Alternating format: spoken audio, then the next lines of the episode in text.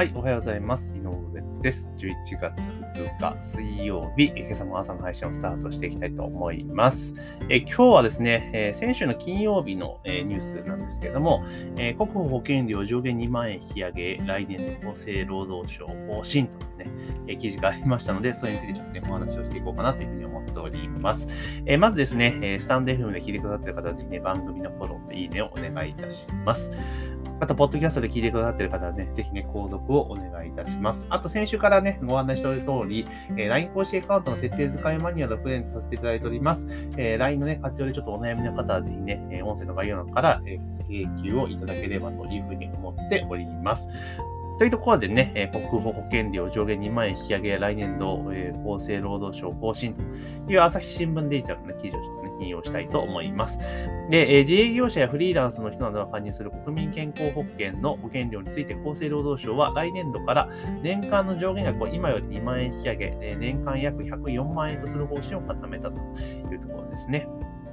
で、えー、保険料の引き上げは、えー、3万円引き上げた今年度ですね、2年連続というところで、まあ、この2年間で5万円上がったぞというところですね。要は国民健康保険って、まあ、会社員の方はね、全然関係ない話で、本当自営業とかフリーランスの方とかは、まあ、関係ある話だと思うんですけれども、え要は今まで年間マックス104万円とかね、えー、まあ、収入とか所得とか人数とかに、ね、決まってくるので、まあ、結構高収入の、えフリーランスの方々とかは、まあ、この分、ね、額がでかくなっちゃうぞという方向に行ったわけです。100万円超えてきたぞというところ、まあ、なっているわけなんですけれども、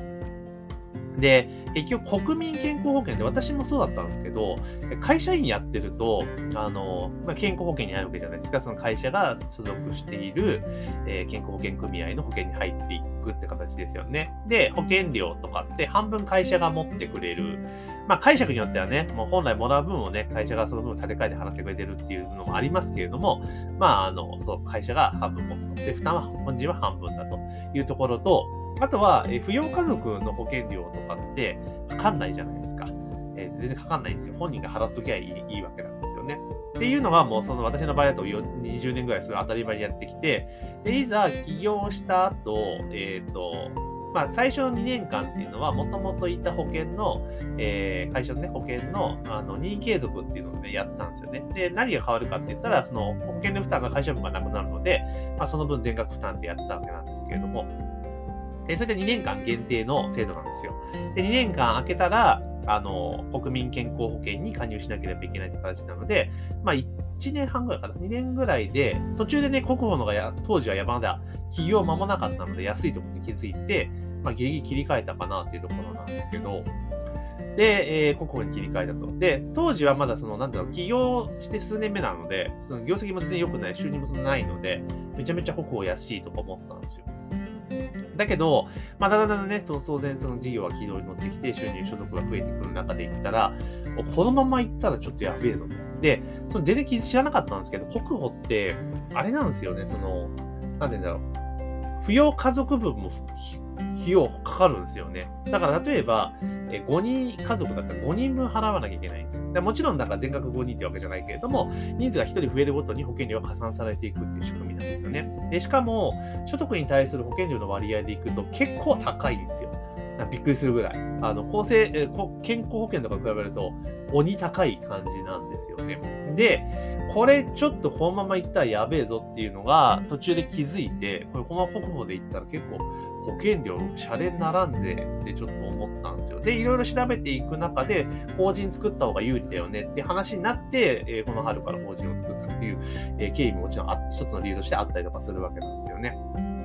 だから、あの、国保って、その、なんて言うんだろう、もう当然ね、そのビジネスが、ね、すごく軌道に乗って、あの、収入とかね、どんどん増えていく、増えていくフェーズに入っていれば、まあ、国保でもまあまあっていうのはあるんだけれども、その事業軌道に乗せる段階ですよね。徐々に売り上げが伸びていって、で、今まで要は、事業って当然ね、最初ってマイナスからスタートじゃないですか。でそれがプラスに、プラテンさせるために、頑張って売り上げ取っていけ、いくんだけれども、その売り上げが伸びていくと、翌年の国保をね、税金と一緒で国保も上がっちゃうから、結構の手残りが悪くなっちゃうんですよね。うんだからそう考えると、法人作るっていうのも一個の手なのかなって正直思ったりはしました。だからこの国語のその設計っていうのをもうちょっと考えた方がいいんじゃないかなっていう気はするんですよね。例えば国民健康保険加入して、えー、例えばなんですか、起業して加入した場合っていうのは、例えば5年間ぐらい免除するっていうか、えー、例えば本来の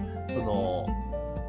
保険料額の、例えば、えー、7割カットするとかね。で、年々だからそのカット率を上げていって、だ最初の、例えば3年間は7割カットしますよ。で、えー、その残りの、えー、なんで最後、4年目は、例えば5割カットしますよ。で、えー、最後の1年は3割カットしますよ。で、6年目からはもう通常価格みたいな感じにするとかね。まあそういうふうにしてくれるともっと起業しやすい環境なんかなっていう気はすごくしますよね。だから、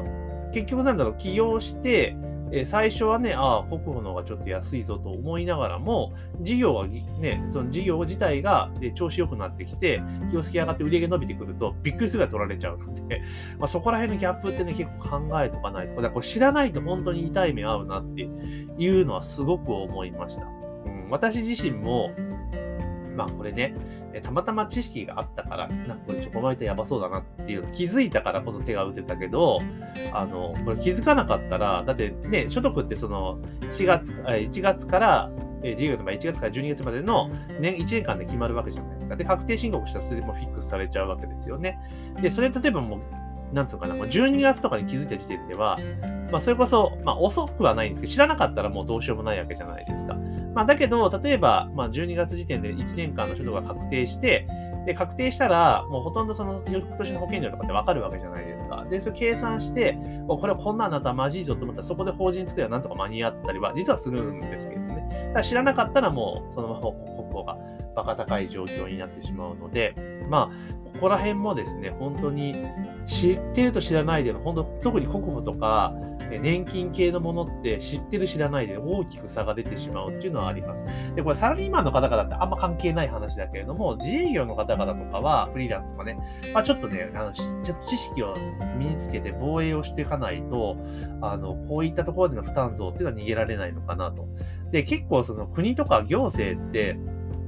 なんだ、取りすぎて、いや、なんか、払ってない、足らないときは、なんかすごい勢いで請求してくるけど、取りすぎちゃってるときって絶対請求してこないじゃないですか。あ、なんか言ってこないじゃないですか。で、で同時に、こういったいろんな制度とか仕組みとかっていう部分で、あの、負担を和らげる手法っていうのは、意外にこう、なんていうの、大々的には伝えていないわけなんですよね。やっぱりちゃんと自分で情報を精査して収集していくってことを、あの、特に個人事業主の方フリーランスの方とかっていうのは、そういうの知識つけていかないと、防衛力高めないと、どんどん取られていくってことの方が多いので、あの、結構勉強した方がいいんじゃないかなと、個人的には思いました。だから、結構こういうね、負担増になるぞっていうと、まあ、なんだろう、岸田、確かにダメですけど、あの岸田政権はもう増税とか負担増ばっかりだ。で、あの、まあ、叫ぶのもいいですけど、でも叫んだとて、あの、あんま改善しねえじゃねえですか。あいつら。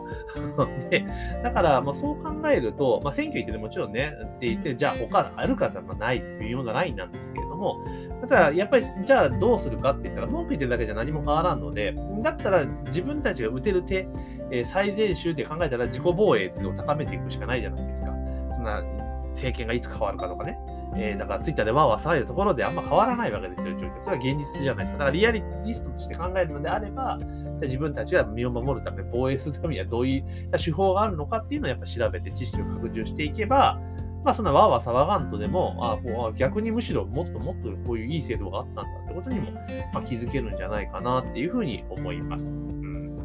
だって本当ね、知らないことが本当に、この日本のなんか構造的なことかもしれないですけど、本当に無知が一番損失する世の中になってます。まあ、資本主義社会だからそれ仕方がないんですけれども、だけどやっぱ必要な知識を身を、ね、身につけて、えー、適切な手立てを打てばま、そんなにあの住みにくい国ではないんじゃないかなと、個人的には思いますけどね。だから無知なのが本当にね、これからの世の中っていうのはすごく命取りになるリスクがあるので、まあ、一生懸命ね、もちろん学校の勉強も大切ですけれども、それ以上に、まあ、国の制度であったりとか、税制であったりとか、社会保険の仕組みとかっていうのをしっかりとやっぱりね、抑えておかないと、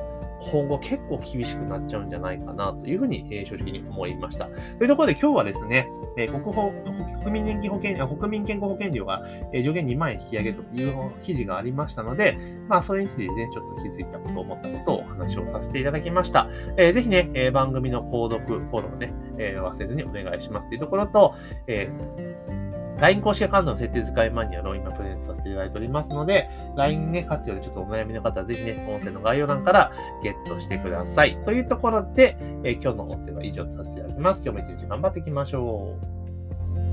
う。